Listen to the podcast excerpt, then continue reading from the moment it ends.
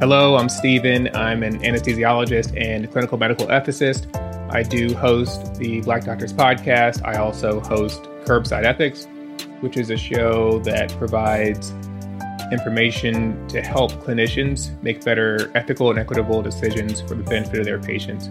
So you can catch both of these programs on Apple Podcasts, Spotify, Google, wherever you listen to your podcasts, and you can check this out online as well. I posted a question box earlier on the Instagram account asking what folks really want to learn about. I got a couple responses about how medical st- students are evaluated and how they can do well in evaluations and do well in their clinical rotations. So I'll talk briefly about that. Usually these run about ten or fifteen minutes. I think when it comes to evaluating medical students and residents especially, it goes down, it can be boiled down to the RIME framework. And this was kind of developed from a physician educator at the Uniformed Services University of Health Sciences and Military Med School, and it is a tool for describing and monitoring student progress. It's an acronym, it's R I M E. Right, let's see, that would be Romeo, India, Mike, Echo in the phonetic alphabet. I'm pretty impressed that I pulled that off. And those letters, they stand for being a reporter, and then an interpreter, a manager, and finally an educator. So over the next couple of the minutes, I'll break this down and talk about what that looks like for medical students as well as for residents, and how this can translate into improving your evaluations or improving your relationships with your attending physicians as well as other medical students and resident coworkers. So when it comes to the RIME framework, the first letter is R for reporter. And this is kind of you as you progress throughout your different clinical rotations. At the beginning in medical school, your first one to two years is mostly non-clinical. Typically, medical schools have incorporated some aspect of, you know, weekly physical exam practice or standardized patients, or some schools have you seeing patients as early as the first or second year. Through those different courses, you learn how to perform a physical exam and how to take a detailed history. As you progress through your third and fourth years of medical school and your first year or two of residency, you're going to use those clinical skills that you learned with each patient you encounter. Beginning out, you will be a reporter. So your job is to gather data, gather information. You really want to hone those physical exam skills and that history-taking skill so you can determine what is going on with each patient. Again, your data gathering, and you want to prove to your senior residents and to your attendings that you can accurately and reliably gather this clinical information on these patients. Furthermore, once you gather this data, you can then present this data in a very organized manner, a very succinct manner. Uh, uh, you're presenting it in a way that everybody kind of can listen to you and then draw their own um, plan and know what's going on with these patients. As you progress through being a reporter, you're going to be able to get better at distinguishing what is important and what is not important. And again, you'll become more efficient. If you're seeing patients on the ward, it's different. You have more time typically to get this information versus if you're in the emergency department or in some other acute circumstance where you need to quickly and efficiently gather the same information. And the information that you gather is going to be used to formulate a clinical plan. So usually, you know, your first couple of days to weeks on a rotation, you're going to be working on gathering data. This changes depending on what rotation you're on. You could go from G I to pulmonology to the I C U. Each of these will have a slightly different, a slightly different type of information that they want gathered, different positive, uh, pertinent positives and pertinent negatives, and a different structure or flow. And this obviously depends on the institution that you're trading at. By the end, once you start uh, getting very proficient at becoming a reporter, you'll be able to, to function and deliver this data in a clear, succinct manner. And you're going to start being able to interpret this data. That's the next step. That's the next letter in the acronym, which is interpreter. So you're supposed to be able to identify these problems and concerns from the data that was gathered and prioritize these problems. as new problems come up, you're supposed to be able to incorporate those and use that data to figure out what's going on. As you transition from that role, you're going to be able to determine what is important, what is central, why did this patient come here? Um, patients often present with multiple problems, but what brought them to the hospital? What is going to be addressed at this encounter? At the same time, if you need to pivot and address something else because it's more critical, you need to be able to realize when that needs to happen. As you progress through these different clerkships, which one of the biggest things that you need to learn is how to transition from being a reporter to becoming an interpreter.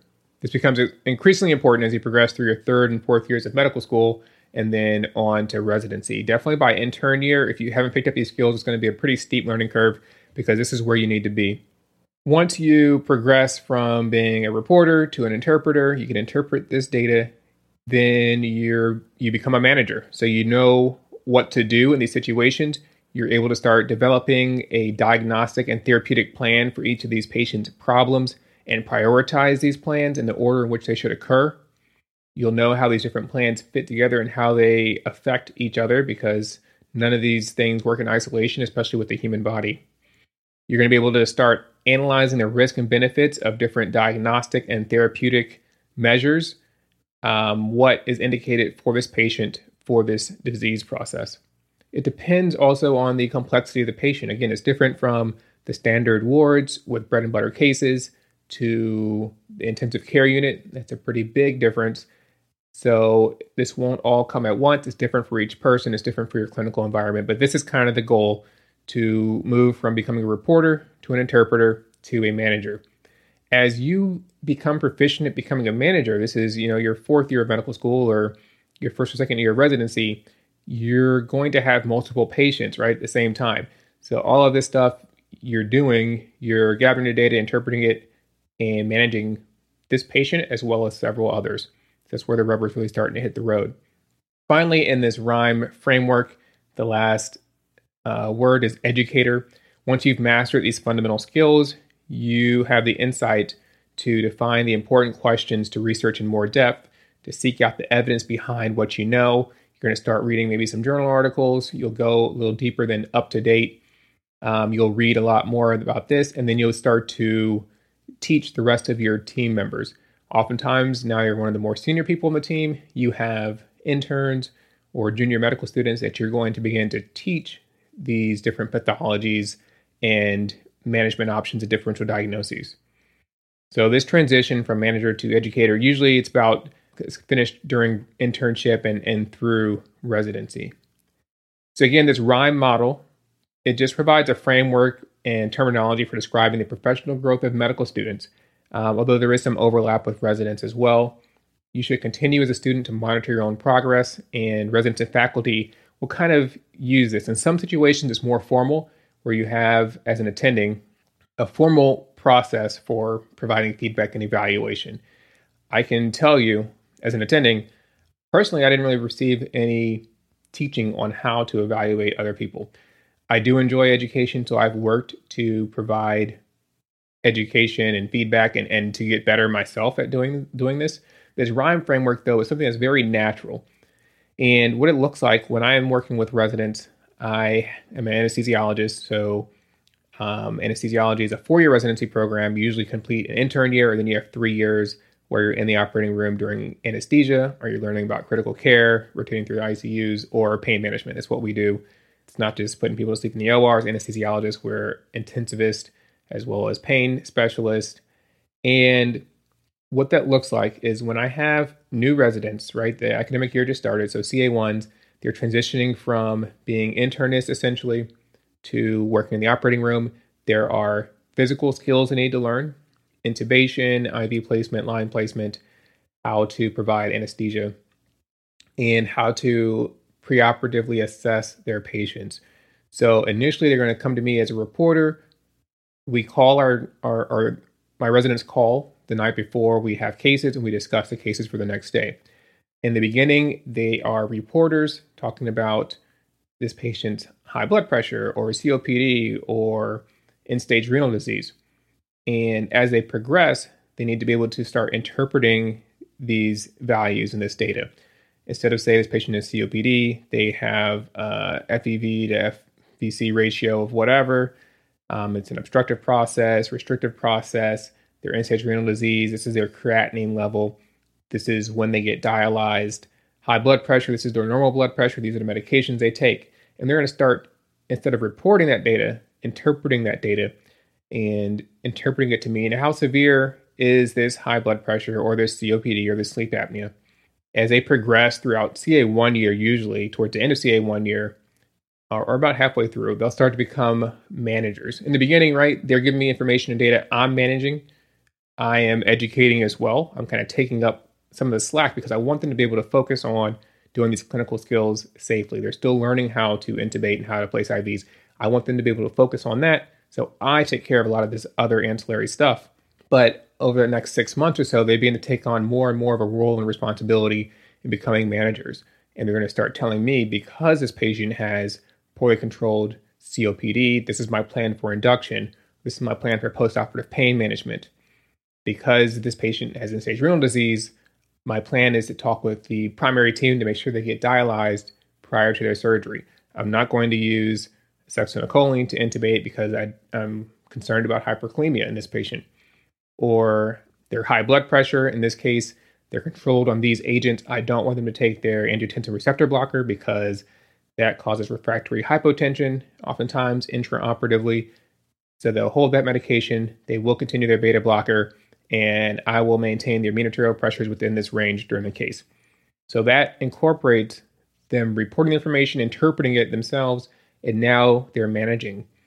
And once they become senior residents in the O R, I sit and watch them teach the junior residents and how they interact and how they provide care for the patient while providing a safe learning environment.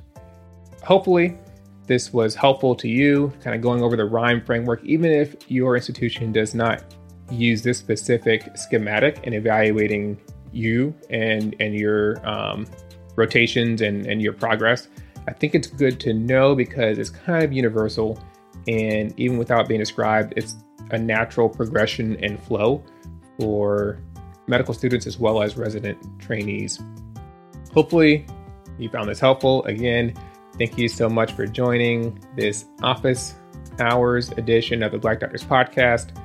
Tune in every Monday for a new episode of the show where you'll hear the stories, inspiring stories of a minority healthcare professional.